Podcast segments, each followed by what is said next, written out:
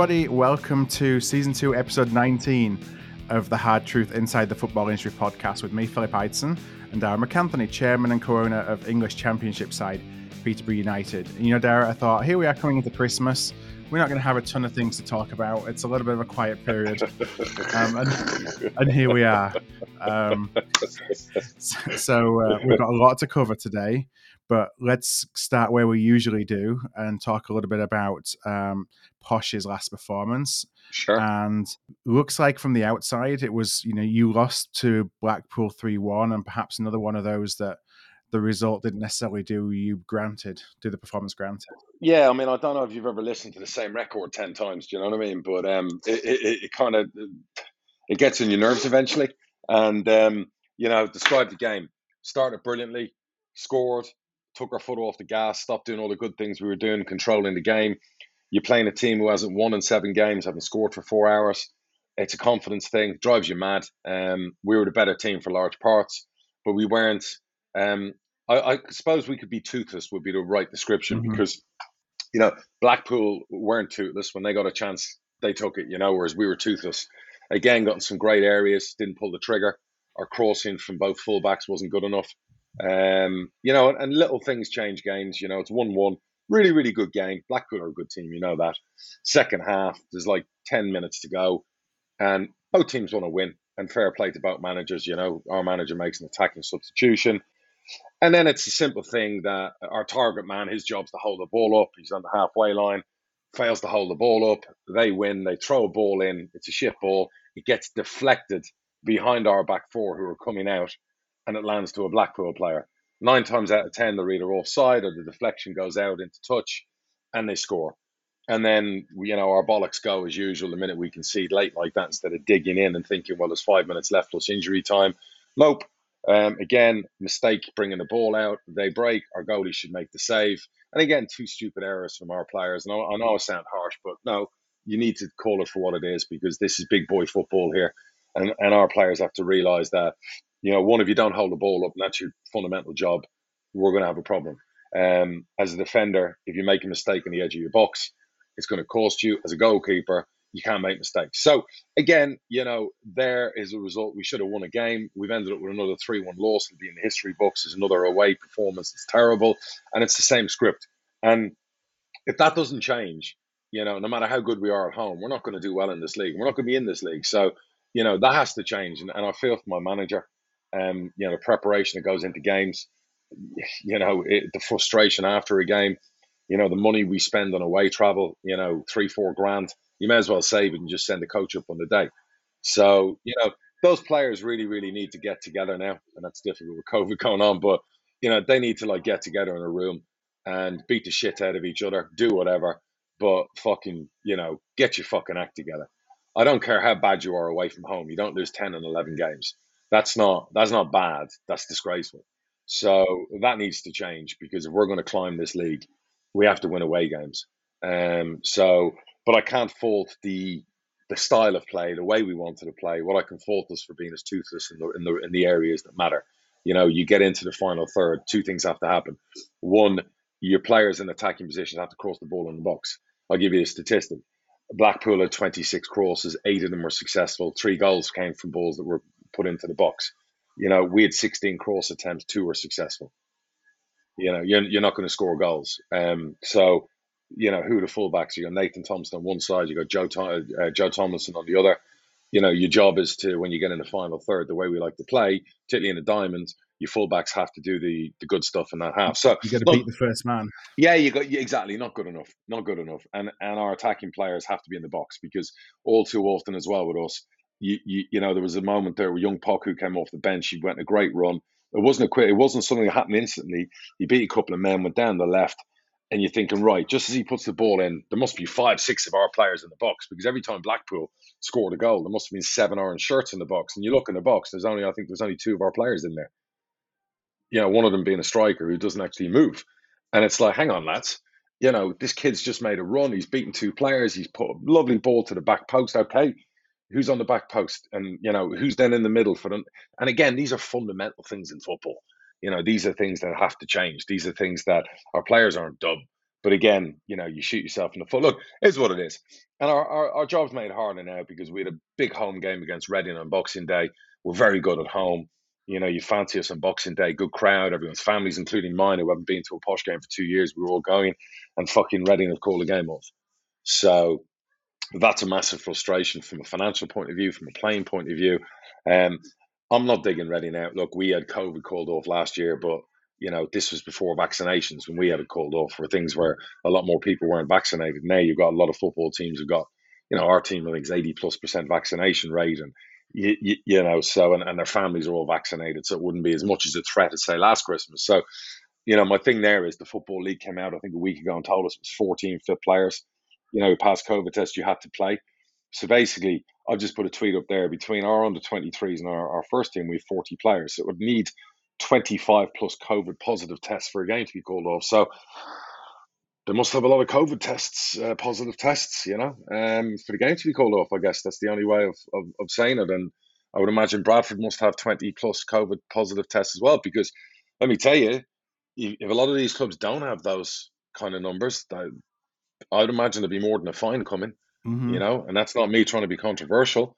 Um, you, you know, I'm, I'm sure the EFL mean business. You know that when they brought out the rule, they had the 14. You know, Liverpool played Tottenham the other day, missing the best centre back in the world and a whole midfield three. Rules are rules. So maybe the EFL needed to be clear with their punishment at the bottom of those rules and put out there that if you if you don't show the the reports and you don't fall in line, the, the fixture's forfeited. Who knows? Because yeah, we've had two called off now. Um, you know, and we were talking about the hit for calling off on Saturday is a hundred grand because you know it's a derby game. Uh, the, a lot of promotion had gone into selling tickets and yeah, everything that comes with it. Like, what's the? Is there a process of demonstrating the proof to say that you can't fulfill the fixture, or is it kind of a gentleman's uh, agreement? Uh, well, well, no, I no, I think you have to report it and show all the tests, and it has to be like a proper analysis done by the you know given to the EFL. Um, so I, I, I, would imagine I would imagine EFL have to see. You, first of all, they have to ascertain your squad. They have to ascertain your under 23s, and they have to go, okay, you got 35 players, so we need to see 20 COVID positive tests. You know, or, or you got 40 players, we need to see 25 because that's the rule. So I presume if a club fails to show that amount of positive COVID tests, that means they're, they're going to end up getting the fixture forfeited. I would presume. So I, I otherwise, you know, if it's just a fine all the time, now that we live in a world where it's mass vaccinations everywhere, if it's just a fine, people will have games called off all the time. And I'm not saying, by the way, who were playing have done that no, or whatever else. So there's an incentive if you have injuries or if you have, you know, whatever.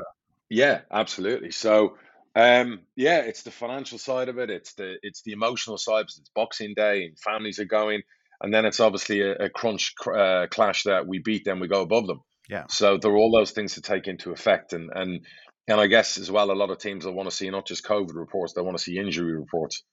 You know, um, as well. How many teams maybe at this time of the year are carrying injuries to key right. players don't want games on? So. Yeah. Yeah, um, the EFL need to stand up and, and, and really delve into this and get it sorted out. So yeah, really, really fucking frustrating. But this is England. This is COVID hysteria. This is what happens. You know, is it is this now a, a hornet's nest, right? So we've gone through uh, talking about a circuit breaker, uh, which you know has been rejected, um, and so now it's we're just going to have fixtures called off left, right, and centre. Not not if the authorities come out and say, look, it's not fine. You're going to forfeit a game. If you if you you know they have to be really clear. We have your squad numbers. We have your under 23s. This is the number. If you can show us this amount of positive tests, uh, whatever else, the game's off. If you can't, you're going to forfeit the game. So I think if they're really clear and right down the line, you'll see a lot of games back on. you know? So, so, but I'm, I'm not sure they'd be brave. I mean, I, you know, I know we're going to try and get Ryan on the show. I'd love to ask Ryan if they got, have they got 15 COVID? I'm not, I'm not accusing Bradford of anything. But again, that's a club involved in this like us. Uh, you know, I'd answer the question if someone asked, how many COVID positive cases do you have? We have at the moment, I think, four. So, you know, by tomorrow, that could be six, but we'll be very in fairness to my manager, because you know he takes COVID, you, you, know he'll be back in the mask at the moment. He's at his booster, so he'll probably be in the stands watching games again. Um, he he will be very transparent about who has COVID and who doesn't. So, um, yeah, I just think it needs to be again transparent. So, but look, I've said this before. I think eventually what's going to happen. They're doing it in the NFL now. You're going to see sports uh, played with people with COVID on the pitch. It's going to happen next year, you know, because it's going to be like the flu. You know, by the time every variant gets to the end and it becomes a lot more diluted, I don't think COVID's ever going to stop people playing sports in a year's time. Um, because otherwise it's just going to be for every new variant that's even more contagious. You just you're never going to be able to put people at work. You're never going to be able to put people on the pitch you know, on a on a on a football field, a basketball court. So yeah, I I think in time it's got to change to be. I mean, when do we stop our players playing with flu? Right.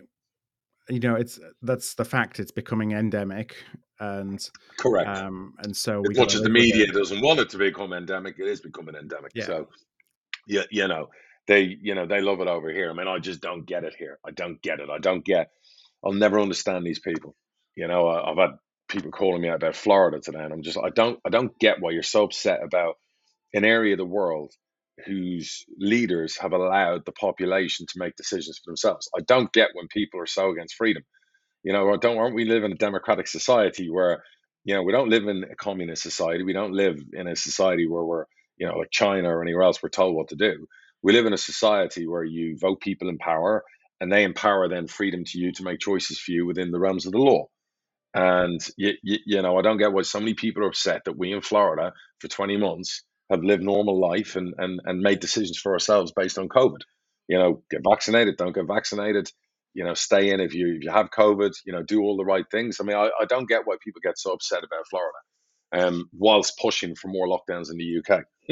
yeah, you know, it. it's uh, you know, and everyone knows like where we are on the political spectrum, but here sure. in Florida, like we like you say you make your own choice and that's what we do and you know our, our choice is that we go out and we be careful when we do so and if there's places where we feel uncomfortable you know we think maybe maybe i'll take a step back or maybe i'll take some extra precautions. That's up to you. It's not like we're locking under lock and key at home. No and if you want to send your kids to school you can send them to school. If you want to keep them at home look i, I know people in florida who who've kept their kids home for 18 months. Right. that's their choice i don't agree with their choice. Yeah. i think that's horrific. I think you know that's cruel but but that's the beauty of living in Florida. They can make that call for themselves. I know people who have absolutely stayed indoors, but people in Ireland and England just seem to a lot of them love the drama of a lockdown. You just beg for restraint. I know why the media do it. We get why they do it. There's a financial incentive for them to do it. You know what I mean? And and a lot of them have become very popular during COVID. I get all of that, but I don't get why normal people, unless these people never ever left their homes in the first place. But it's just you know we're on a hamster wheel, and it's the the same thing. You know, I, I, I had a little note here from this time last year, my wife's birthday.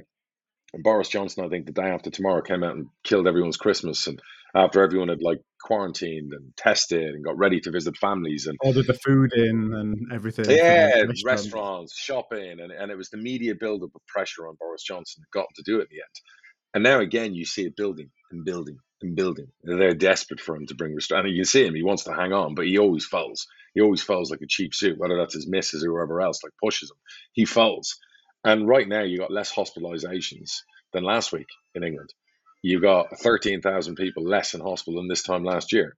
So it's fucking bizarre. So many people like Wales now have just taken fans out of stadiums. But we know that fucking moron who runs Wales, you know, and also that little idiot in Scotland, you know, they love a lockdown you know, was to be begging Boris Johnson for more funding. You know what I mean? you know, for killing their economies. Um, they just love a restriction and love a lockdown. So I guess until these people get voted out and thrown out, who knows? I mean, England, I, I don't get. You Labour, Conservative. Labour's worse. Maybe the Tories need to get rid of this idiot in charge and put someone else in there for a while. Who knows? You know, but it's it's just it's the same. So, do you have plans at Posh for if we go to no fans again?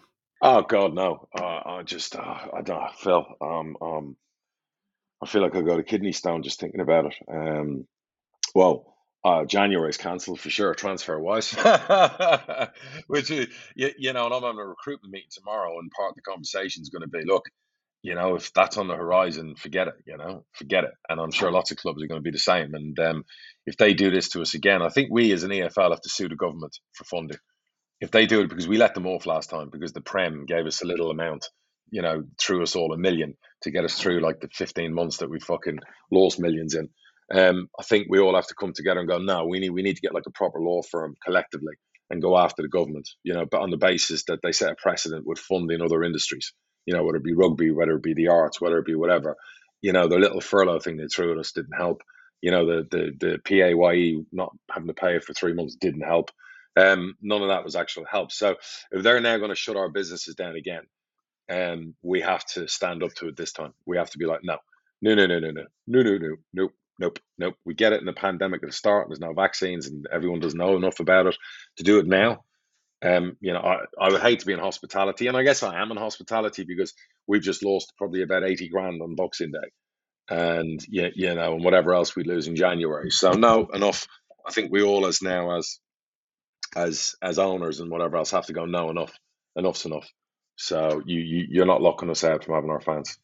So talking about the transfer window, um, and and the first questions are kind of connected with the situation with COVID. I read an article suggesting that teams are going to be a lot less likely to loan players out because they want to keep their numbers up. One million percent. Are you seeing that? Yes, one million percent. We had, we had players we were looking at bringing in on loan.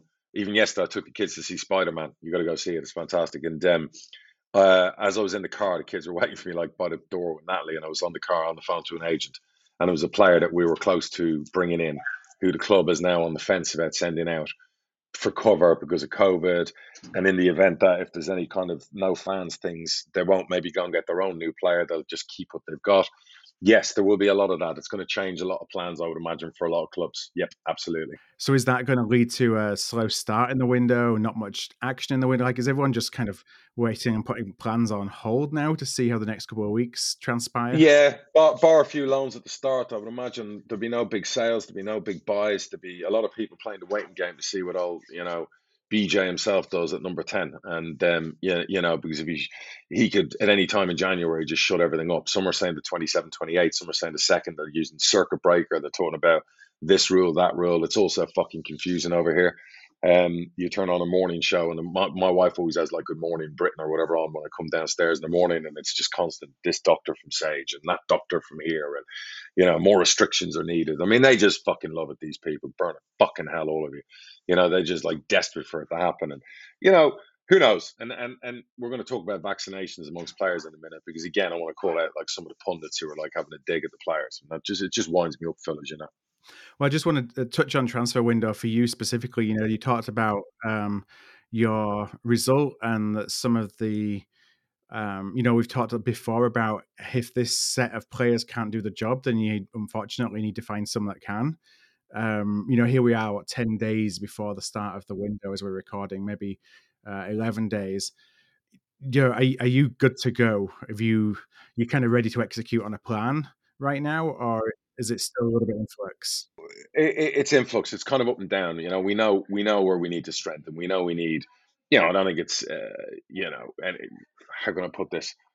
I think everyone knows we're looking probably, you know, for possibly fullbacks and wingbacks. Do you know what I mean? To strengthen in that area. You know what I mean? It's it's been an area that people will say, well, yeah, you have no clean, but it's not about clean sheets. It's about the other side of the pitch as well. It's a big part of the way we wanted to play this season. Do you know what I mean? So, of course, we're looking for competition in those areas you know, we're looking for something a bit further up the field. Um, there's a lot of things I, I can't say it's going to happen the first day of January mm-hmm. because again, a couple of things are changing as we talk, and and that could be budget, that could be clubs not wanting those players to come out, the availability. Um, uh, have we got enough in the building to stay in this league? Yes, is my answer. Do I want to give them a hand? Yes, is also my answer. We've got some really, really talented players. They're playing way below their levels, even the current ones who aren't endearing themselves to posh fans, maybe even to the manager. They're way below, they've fallen below their own standards, particularly away from home. And if they change the home form by 25, 30%, not home form, the away form, and improve our home form by 10%, we're going to have a really good second half of the season. So it's not Mount Everest here that we it's have to climb. Fine margins, right? Um, it's the fine margins we have to get right. Uh, I'm still very, very confident we can do that. I know a lot of people disagree with me, and there's a lot of people happy when we don't do well. But um, you, you know, I still have a lot of belief in the majority of the players we have. But of course, there's going to be four or five leaving, and there's going to be three or four coming in. That's always been the plan, regardless where we were in the league. That was always going to be the plan. Right. Um, and so you did reference there about um, players and vaccine statuses, um, and that being brought. You know, I guess the press are having a bit of a field day with that, and you can't move now for. Well, some clubs saying, "Well, we're 100 percent vaccinated," you know, as a badge of honor, and just arguing backwards and forwards. I mean, How's that going down inside of football? Yeah, I mean, I, I, of course I want my players to be vaccinated. You know, more importantly, I wanted their older family members vaccinated. But my real reason for the players to be vaccinated was because they didn't have to then isolate for 10 days if they were caught within a COVID blow up. It wasn't always about, you know, I, I know the statistics and I knew that even with a vaccine, you could still potentially pass COVID on. But the idea being is, you know, particularly the older generation, if they got it, it would be a lot less severe. And um, that's the beauty about the vaccine. And, and I've always, you know, said, look, you got to go do for yourself. But if you're older, you should definitely go get vaccinated. And it kills me to see I was just some people I'm friends with even, and I'm nearly you know falling out with these people and nearly called a couple out. You know, one of them the other day, uh, one of the networks he he he, he does the punditry for, and he's like retweeting articles about you know people are out protesting vax mandates and he's uh, digging them out, and then he's retweeting an article about the lack of vaccinations in England compared to France and Italy amongst players, and I felt like going, these players kept you in your cushy, well-paid fucking job during lockdowns like when lockdown started, you were still getting paid your seven figure fucking salary because these players went out and played when there was no vaccines. You were all right, you know, using these players to help fucking feather your own nest. You know, it didn't affect your income streams because these players, and now you want to dig these same players out. And I hope these players read this, remember this, and give you a fucking blank. I hope like players who are like getting hammered for not leading by example and not copying France and Germany. I mean, let me ask you, France and Germany are all, they're all in full lockdown, aren't they? So you got all these full vaccinated players in vaccinated communities. Ireland, I think, at a 98% vaccination rate. Well, they've killed their hospitality industry. They're in lockdown. So for all these people who were sold on the idea of get your population fully vaccinated and you'll have all your freedoms back, how do they feel now? Whilst we start getting ready for next year's boost about the booster plus shot. I mean, I'm not having a dig at vaccines because they work. But what I am saying is, you, you know, you can't keep telling people go and do this, and then you'll have everything back, and then changing the script. Doesn't work like that in the real world. And I don't see why footballers have to be held accountable for vaccination rates. I mean, they have, I think it's nearly 80%. I mean, that's a pretty high vaccination rate amongst a young population who've got pretty much zero fucking chance, as you know, statistically, of dying from COVID. And don't tell me it's about them giving it to someone else because most of the older people around them, I would imagine, are vaccinated. So again, why are we always holding footballers to a different standard. Why are we making an example out of them? Haven't they done enough during the pandemic? Didn't they keep us entertained in empty stadiums? Didn't we use them as guinea pigs, you know, to go out there from the start? Uh, didn't people who work within the industry still get paid because those players went back out and played? Leave them the fuck alone. Yeah, and they, like you say, they're the percentage rates are higher than the general population for that age range. Correct. Correct.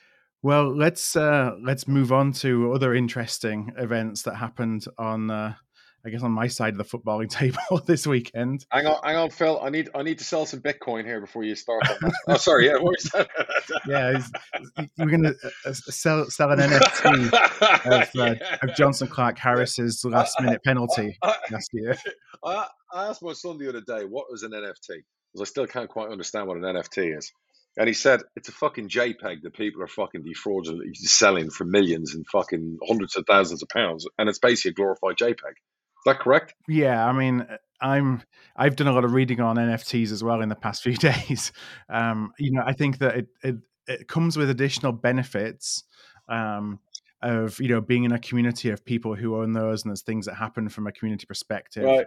you know close shop right. blah blah blah but it's just rampant speculation. You you get nothing tangible, right? No, it's, it's digital. It's a digital JPEG. Yeah, so like they're buying these pictures of you know of monkeys, of digital monkeys to put on their profile that are going for three hundred thousand dollars a pop.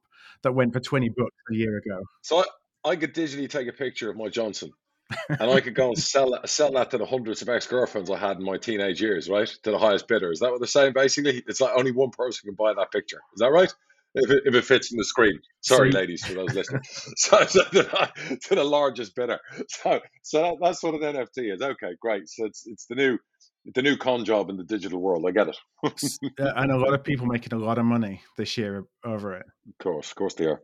So yeah, we um, there's a an article goes out in the Washington Post last Thursday about this group who have come together of um, you know, really sophisticated marketing folks of influencers from all these platforms, um, talking about the fact that they're on this mission to use, um, you know, cryptocurrency to fund a purchase, and then these NFTs to fund the ongoing operations of a football club in League One or League Two of the EFL to basically, you know, walk them to the Premier League because of all these untold riches.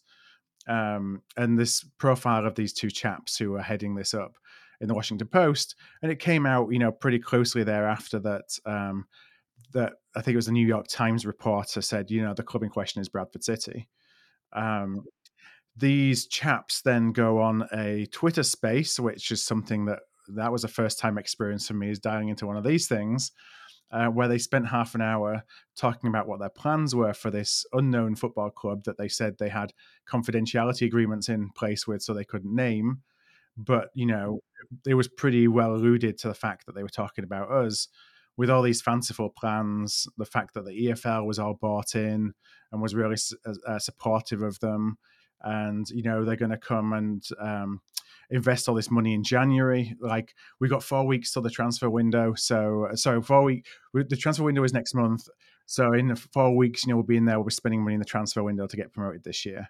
Uh, you know, making it out that it was a done deal essentially. So let me ask you a simple question: Did anybody from Bradford sign an NDA with these guys? To the best of my knowledge, no. Okay. Um, because it didn't. It never got that far. You know, so so since then, there's been a lot of um, uh, you know statements that have gone backwards and forwards. Right. We had um, so you know this this Twitter Spaces and everything blew everything up for the football club. So then you have uh, the chairman of City making a statement saying an email offer was received. Um, you know, and kind of suggesting that we're a long, long way from anything more than that. Um, and then on Saturday, so then you know there was kind of this a lot of backwards and forwards. The local journalist Simon Parker in the T&A wrote a piece about why we should stay uh, a long way away from this. Um, I did a piece on Radio Leeds as well about it. Yeah, very good, very um, good. I listened to you. it. It was excellent. Uh, I had to try and uh, figure out everything about an NFT in, in 10 minutes before I jumped into that one.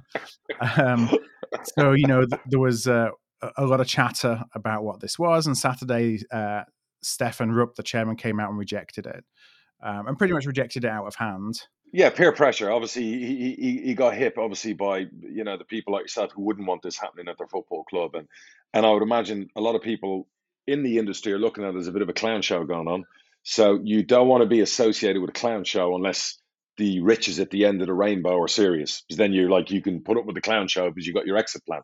So obviously we've read that they offered somewhere between seven and ten million. Is that correct? Yeah, they offered. Um uh, you know, an amount that would have made Stefan, you know, it, it, it was obviously enough that he would consider it because he came out on Friday with a statement to say that an offer was received. Oh, I, I, listen, I, I have no problem with Stefan. You know, he's an owner of a club.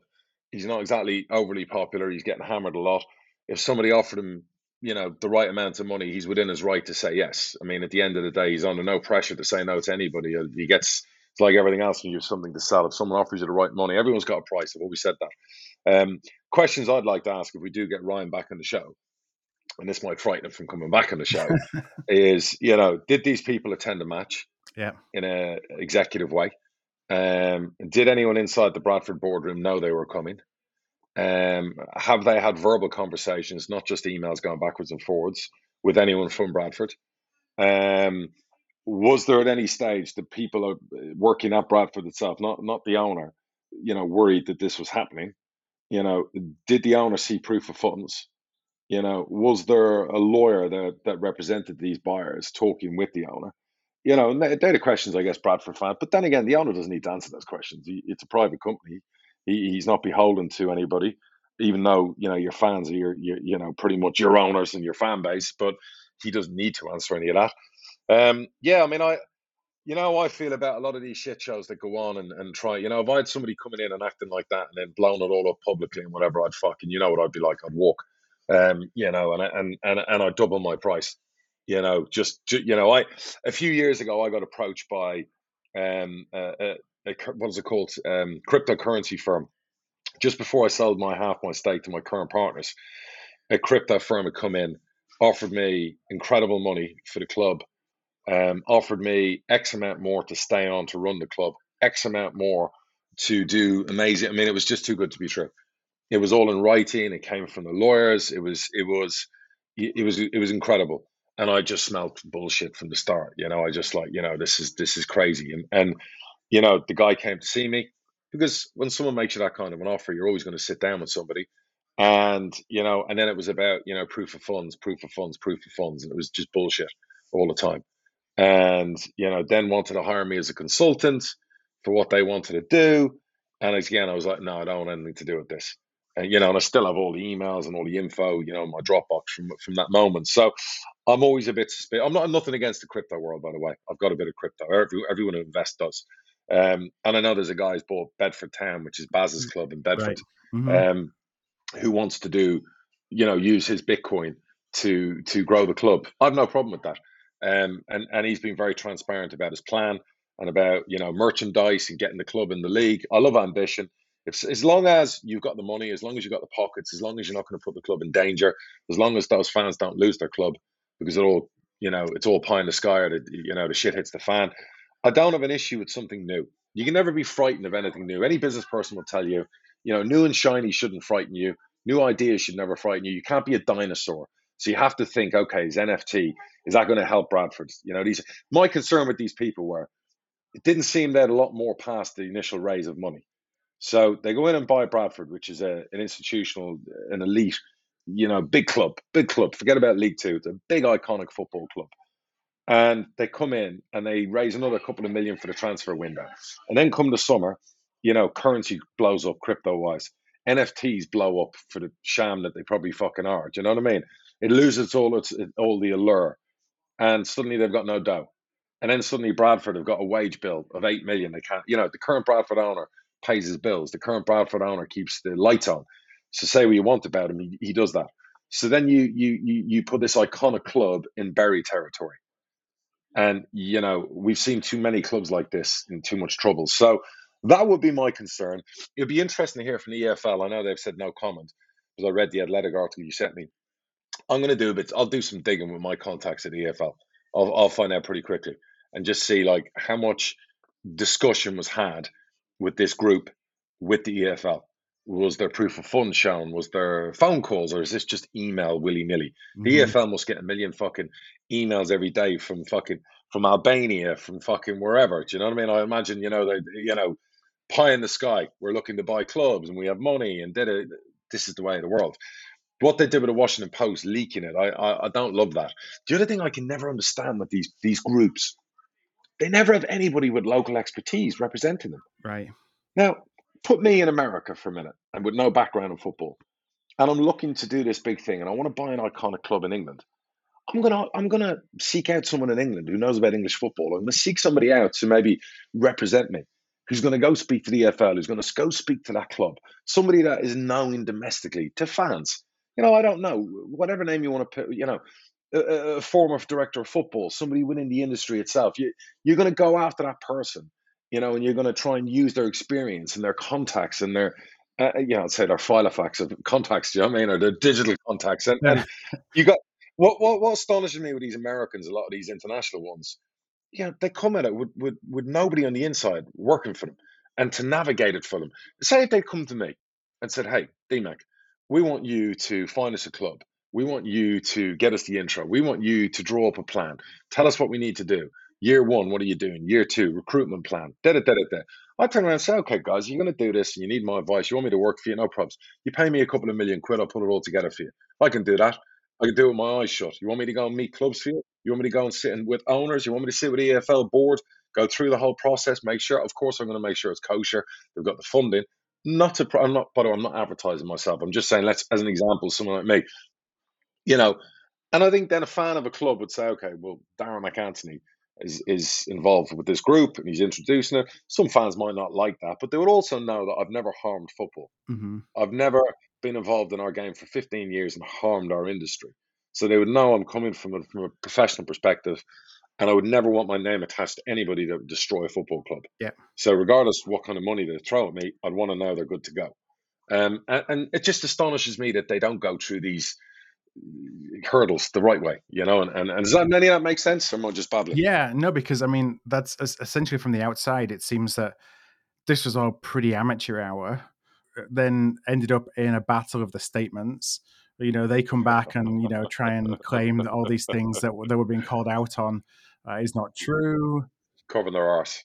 And yeah, and so today, as we record on Tuesday, Stefan put out a statement basically saying that you know they're they're reserving the right to take legal action against them because of the things that they put in the statement, which you know, reading between the lines of that statement suggests it's more like they've called into question his um, you know the trust trustworthiness of his word and his name um, by questioning the things that he's put in the public domain in the other statements. So it's just uh, you know it kind of rumbles on. Yeah, it does. I mean, I've never met Stefan, um, but I wouldn't mind having him on the podcast. Mm-hmm. And, and and and unlike a lot of people, I wouldn't give him a hard time because at the end of the day, like I said, you know, he's maybe got a lot of things wrong, but he's always paid his bills and he's always run the club with the best intentions of wanting to be successful. So I can't knock somebody for that, as though although he's not popular with Bradford fans and your league position is always going to de- determine that. Even some of my fans, I'm not popular with at the moment. You know what I mean? So you know, you know, because of what what what's going on in our league position.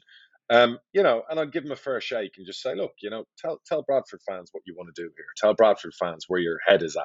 Tell Bradford fans, you know, if you're not in a position where you know to get a promotion might take extra funding and you don't have it at the moment, just be try, just be honest with them and say, look, I'm doing my best to keep the lights on.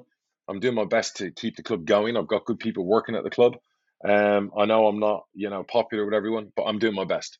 And if my best isn't good enough, I'll, I'll try and sell it to the right party. So you know that that that would be great. If Ryan's listening, he should get on to Stefan and, and, and see if he wants to come on. And and as as a fellow owner, I'll treat him with the respect he deserves. Well, um, yeah, we're uh, working on Ryan on getting on the show as well to talk in a little bit more detail on this. So uh, mm. uh, I think when the dust has settled, it's tough, tough for Ryan. You know what I mean? So he's caught in the middle of it all. Yeah, so. he's stuck between a rock and a hard place because it's not his. No, of course, of course.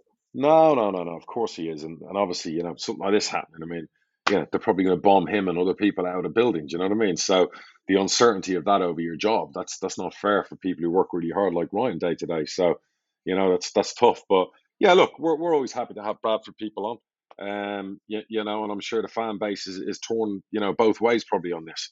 You know, one section they want out, they want out from Stefan, they want a new owner. You know, the riches of Bitcoin or crypto you know, and, and, and everything that comes with it. You get the younger fan base going, oh, this is so exciting. And then you get your more experienced fans been around a long time going, oh, I don't like the smell of this. You know, and, and it's better the devil you know than the devil you don't know. So, so yeah. And that's exactly what's happened, to be honest. You know, it kind of creates that the a split of fans ultimately in what they want versus and, and everybody understands like we we shouldn't be where we are and so everybody wants to do whatever we can to get up from being you know 14th in league two um, so I certainly empathize with people who look at it and say, look, take the money because we want some money invested in the club, but be careful what you wish for, uh, at least on this occasion. Yeah, 100%. 100%. Absolutely. Absolutely. All right. So let's see what else we got going on uh, this week. We have, uh, let's go to very quickly around the leagues. And um, we uh, had the Spurs Liverpool game, the game close to your heart. Um, I watched it. yeah, Jurgen's not too happy with VAR by the sounds of it. Yeah, no, he's right. He's right. He's right. You know, at the end of it, he's got to be careful though, because you know you can overstep the mark and get in trouble. But he, he, he didn't get.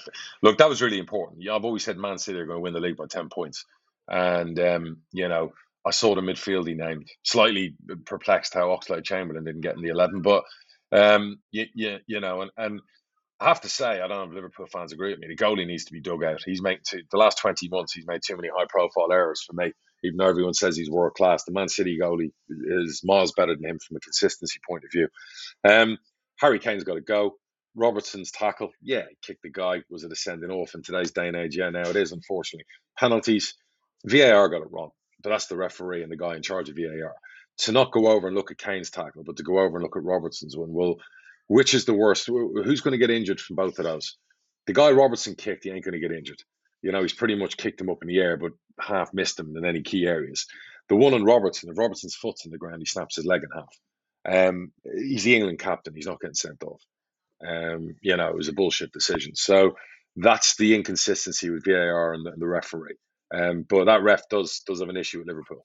That Robertson sending off when I saw that, you know, my instant reaction was, for better or worse, this happens every week in League Two, up and down the country. Yeah. Let me tell you, if Like, you if a you man going through halfway line, you just take, he gets taken out.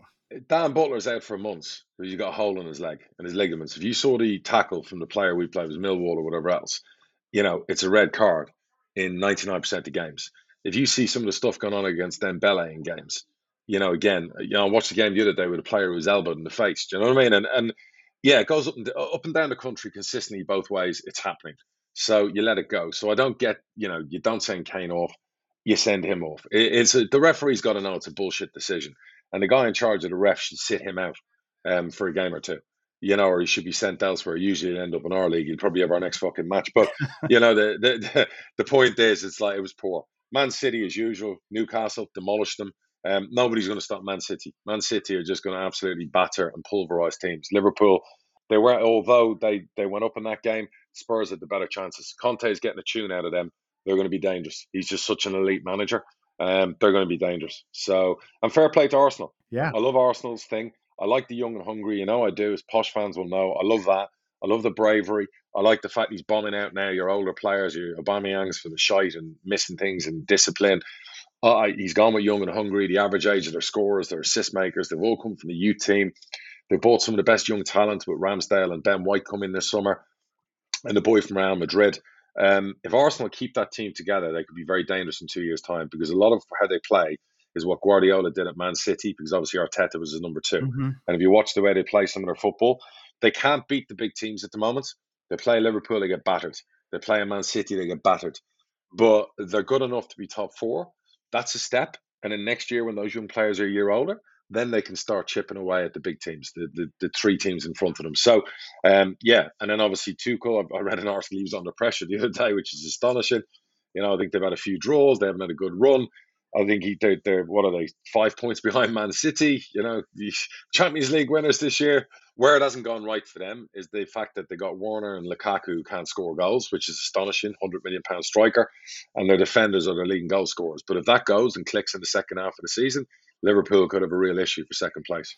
Yeah, and just on Arsenal, credit to them, they're fourth in the league now. You know, we talked about Told you, you know looking told you. we're looking up earlier in the season, and while other folks have, have faltered, they're kind of they're just going about it fairly quietly and find themselves in fourth place. I, I, I like what they're doing. They they have a uh, they have some real real talent in that team and young talent, and more and more teams are going to go this way. I mean, I keep going on about how excited I am about our under twenty threes and our you know our youth. I mean, we you know at some stage you have to break the kids out in full and give them a run and let them grow and learn. And there might be some short term pain, but you're going to have a lot of long term gain. And a lot of clubs are going to go that route. Um, and going into the championship, I don't know if you saw the Sheffield United game yesterday. Yeah, great goal to win it. Yeah, very early goal. Well, it was a great goal, and I'm really surprised that they they hung on for the rest of the game. Yeah, resilient, but we know they're a quality squad. I mean, I looked at the table today. They, they could go on a run. Them and Middlesbrough are, are poised if they do some business in Jan. I actually don't think Sheffield United need to do too much business, bar move out maybe some players in a very bloated squad because they've got quality throughout the squad. Fulham and Bournemouth need to buy players. They need, I reckon, they need additions. If anyone in you know, needs to have a final push January, it will be them a couple of clubs, um, because they have lost a little bit of momentum, and there's too many clubs behind them. And if I was sitting in first and second with 300 million quid or 250 million quid on the line, and I have to, I have to find your club that size, you have to find 10, 12 million on a, on a player or two. I'd be doing it. Why do you think the wheels have fallen off somewhat? Because you look at both of them, neither of them have won in the last five games. Um, you know, very competitive league. Um, very much of a muchness in the top seven, eight. Bournemouth obviously had about injuries, younger players. They were always going to tailor that that start they had wasn't going to stay going. Fulham, you always worried if Mitrovic doesn't score. Um, you know, and a couple of other players they have up there. It- you know, what do they have in reserve? Um, so yeah, it's fascinating, really. It really is because you always thought, well, Fulham and Bournemouth are going up. Who's going to be the third? So now they've they brought everyone in, and like I said, my little dark horse there, Blackburn, are absolutely fuck. They're trouncing everybody, you know. So so it's, it's going to be as much as it'll be block box office entertainment in the bottom ten. It's definitely going to be the same in the top half. Uh, And we just talked about Sheffield United. Now they're only three points off the playoffs, and they haven't really even got started yet. Correct. And their strikers haven't even started firing yet. I mean, they've got some of the best strikers in the league. If they if they find a way to get going and flow, fuck me, they they could go on a run. you could see them winning 10 or 12 games in a row. Uh, you know, and if, if they catch fire, look out. So, uh, yeah, it's going to be really, really interesting. And then in League One, um, not a lot of games going on, but Ipswich and Sunderland um, drew one all. It was interesting to see James Norwood on the score sheet after, uh, you know, rumours that he was on his way earlier in the season. Yep, yep, and uh, obviously they've got a United under twenty three coach. Yeah. So that that'll be that'll be interesting at Ipswich. What do you make of that? Because you know we talked about what a great job Ipswich would be, um, and I'm not sure if we had and and you know shame on me I forget the chap's name, um, but I don't think we had a manager like that on our radar. I think I think they've gone down the Blackpool route, mm-hmm. and Blackpool have done very well from it. Um, he was a Liverpool um, under twenty three coach, and obviously coach with England. So you, you know, look, Ashton's pretty prudent guy, the CEO. It's his show to run. He feels maybe a young manager um, will work well with what gets recruited into the club. They have a good squad. It'd be a brave man to pick two clubs that are going up with Rotherham. Rotherham are going up. We all know that. You know, fair play to them. They're going to win the league, deservedly so. Fair play to Tony. Um, you know, stuck with his manager, kept a lot of his players. Um, you know, and they're just so powerful at that level. You know I mean? They really are and what are they, twenty odd unbeaten. Well, I have to say Wickham or Wycombe. I mean, I was I was messaging with their owner the other day. To be fair play to him, Rob, he was messaging me about you know hopefully you guys can start digging out wins and. I just said, geez, you fuckers never know when you're beaten. If I see another 96 minute equaliser or a yeah, winner, right. you know, the, the, spirit they have at Wickham is just incredible. So if, if they continue, you wouldn't discount them in the last, you know, if, if you're looking for the last, I always say the last 10, 12 games really separates the men from the boys. Wickham have that. I don't know what you call it, bollocks. That if they're there with 10, 12 games to go, you would not, yeah, you would not bet against them. You know, yeah. when it's when the going gets tough. Do you know what I mean? So, and then obviously behind that, you got your mighty Sunderlands, you got your, you know, some big clubs in that league. It's just wow, what a league.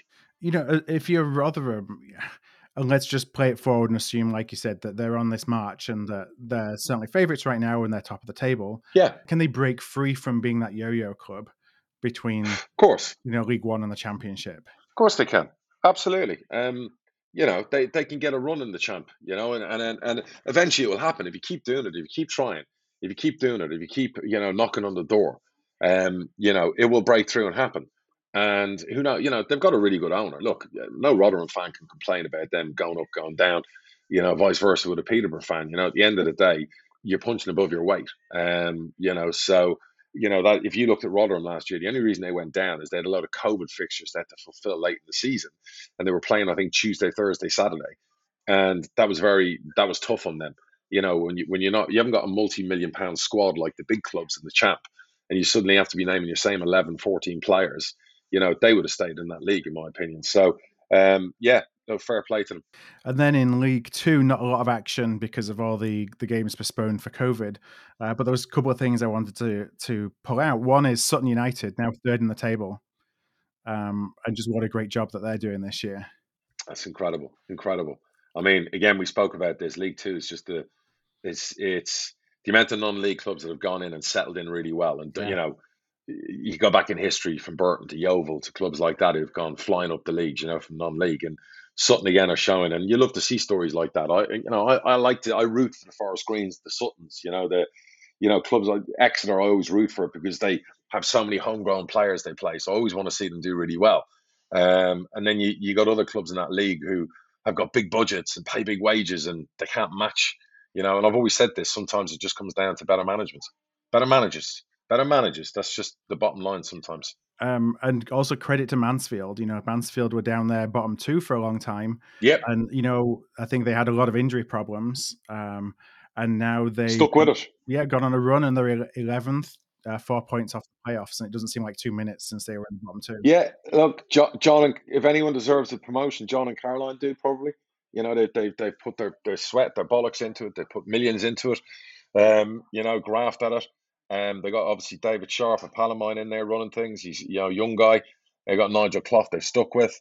Um, if they continue that, it's almost like a Bolton of last year. Bolton were like 17th last year and then went on a run, and, and the run didn't stop. So if Mansfield continue that, it's always the, it's always the thing when you're on a great run and you get to January. Do you stick? Do you shift? Mm-hmm. Do you, you know? Do you, do you upset the apple cart? Do you, do you? Well, I want an extra three bits of quality, and then you got more personalities in the dressing room. And you're thinking, fuck it. And I always used to. I think we got in our own way sometimes doing that. You know what I mean? It was kind of like shit. Now you're like, and the, you know, last year I don't think we did a lot in January. And I think it served us really well. There was no player we brought in, I want to say, in January that made any difference to us getting promoted. I think we we we we, we stuck with what we had. You know, whereas the January before that, we brought in four key pieces that later on we signed permanently then the following summer. So it's always one of them. You've got to be really careful. You know, I've been around in Januaries where we brought seven, eight in, and it's just it was just bedlam, and it just it doesn't work.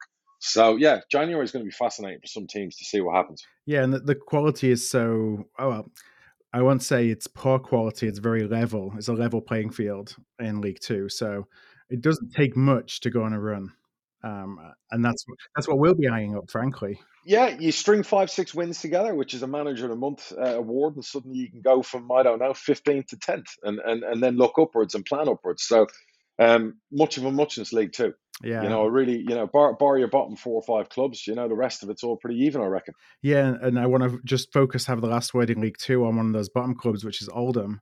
Mm. Um, and I'm not sure if you've seen. Um, yesterday, I saw that they're now sending letters out, giving banning orders to fans who are critical of them on social media. So, sending out three-year banning orders to fans because they don't get behind the team and the project.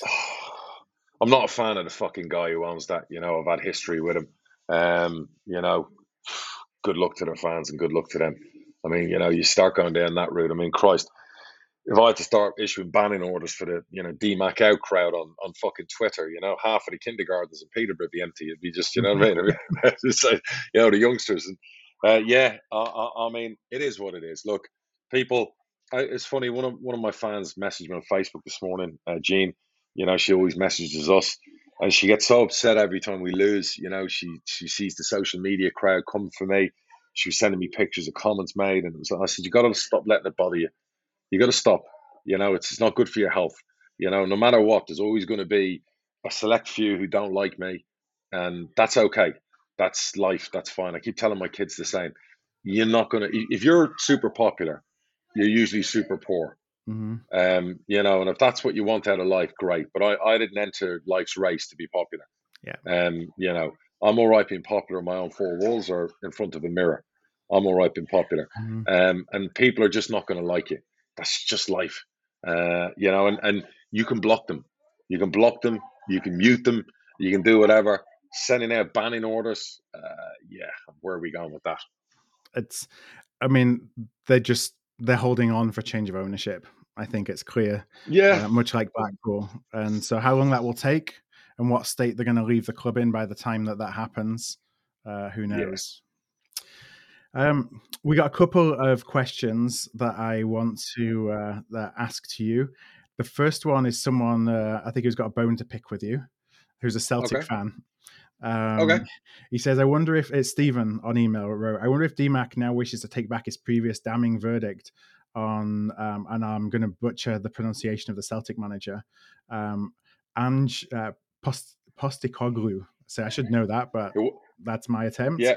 Uh, to take a Who won club, the League Cup? yeah, to take a club totally disconnected from fans to board to players, and in six months turn that around. He's already won as many trophies as uh, Stevie G did in three and a half years. Um, factor in quality signings such as Jota and Kyogo, and surely you accept that you got it wrong in August. Yep, absolutely. So, you know, delighted to see it. Want them to win the league this year. Um, fair play. What do I know? So it just goes to show you where, you know, we, we give our, our opinion Mhm. and you don't always have to agree with it. And, I- and I like the fact it was a polite email. You could have gone, DMAC, you're a fucking asshole. Um, you know, uh, Ange has done a great, listen, fair play. I saw the highlights of the League Cup win and, um, you know, he's definitely got them all together. And um, again, good management. It just shows you. And you're 100% right. We don't always get it right when we have a perception of what a manager's like and what's going on and, you know, whatever else. So let's hope Celtic do the job this year and get the title back.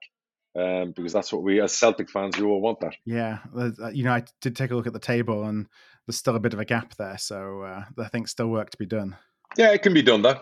So you, you, you, you know, it's it's it's got more interesting up there now that you've got both Celtic and Rangers managers are new. And uh, yeah, I mean, look, if not this season, Ange's obviously got the, he's getting a tune out of them. So long may it continue.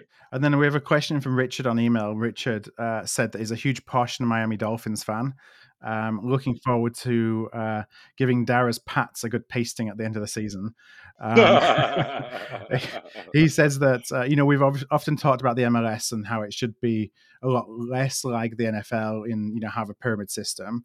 Richard's question is like, are there any things that English football could adopt from the NFL or from American sport, just that you see in, in general? Great, great question. Uh, and fair play to the Dolphins. I think they've won seven in a row or six in a row, so they're they're back in business. Um, yes, there are things. I like the salary cap. I like the fact that there's a designated. I think it's 208 million they can all spend next year. I like the fact they pool a lot of the money. So you've got your your small clubs, your big clubs, all get the same kind of money. There's a lot of money pooled. I like the fact that they have a stadium fund for when teams. I've always said these are the things we need. That they've relocated, they've they've they've built stadiums, they've they've modernized everything about the NFL. There's very few teams with old stadiums. Do you know what I mean? So what they've done is they brought themselves into the 21st century, bigger TV deals, more ratings. You know, their international play, everything about how it's run, the commissioner. You know, there's a lot of things I like. There is, and doing a pyramid in the NFL would be very very difficult Do you know what I mean? The way it's the way it's set out and whatever else, and then you Super Bowl as your ultimate like entertainment factor. So I get why they do it. I just don't think it works in, in, in soccer. Yeah, call it soccer because American football soccer. So, um, you know, there's so many good things they do. I like the injury reports they put out as well. You know, they have to put out on Tuesday this designated injury reports. I like a lot. You know, there's a lot of stuff I like about the NFL and uh, you know I think we could learn, and I've always said that. So great question. There's a lot of transparency in American sport. You know, you there is there is the contract details. There's nothing hidden in terms of what anybody's on. Or... I, I, like the fact that you can trade a player, and the player can't fucking say, "Well, I'm not going," or my agent doesn't want me to go. You know, you get players who walk in and get told you've been traded to Jacksonville, they have to pack their fucking locker up and go. They don't get a choice. I like that you know, because you, you know you got players on contracts, so you want to get out and play and, and whatever, and they they got to go. Whereas here, players are like, no, I'll just sit here and get me money for the next three years. Well, hang on, we've got your money off someone else. Well, I don't want to move. Well, no, I, I, I like that within the industry that you've got things like that you can do.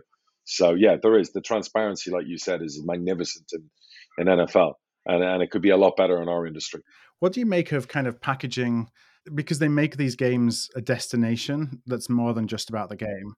Um, you know, with all the entertainment and things like that that goes on within a stadium you know, and you see football clubs sometimes have tried that, and it feels a little bit out of place when you're doing it on a you know wet Tuesday night in Bradford versus um, you know in a huge stadium in Miami.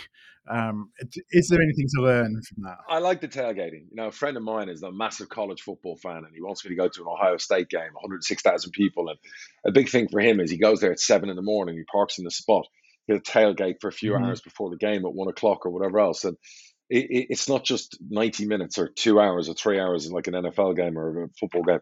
It's a day. It, it's it's you know you, you've got singers, you've got fucking bands outside. We have a fan zone at our place before COVID. We did, and it's exciting. You know, you can get the youngsters, the families involved. Anything that can get you fans more involved, spending more money, enjoying themselves, you know, I'm all for. Yeah. You know, if, if I could have Shakin' Stevens come out at half time and sing Merry Christmas, that'd be fucking great. You know, it brings more punters in, you know. um, yeah, the fireworks show afterwards, uh, or late. You know, lasers in the floodlights. You know.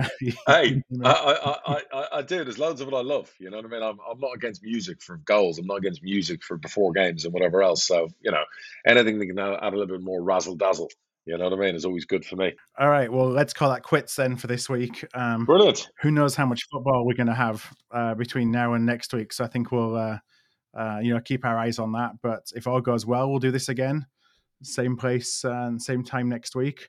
If if not, we'll keep you all posted on social.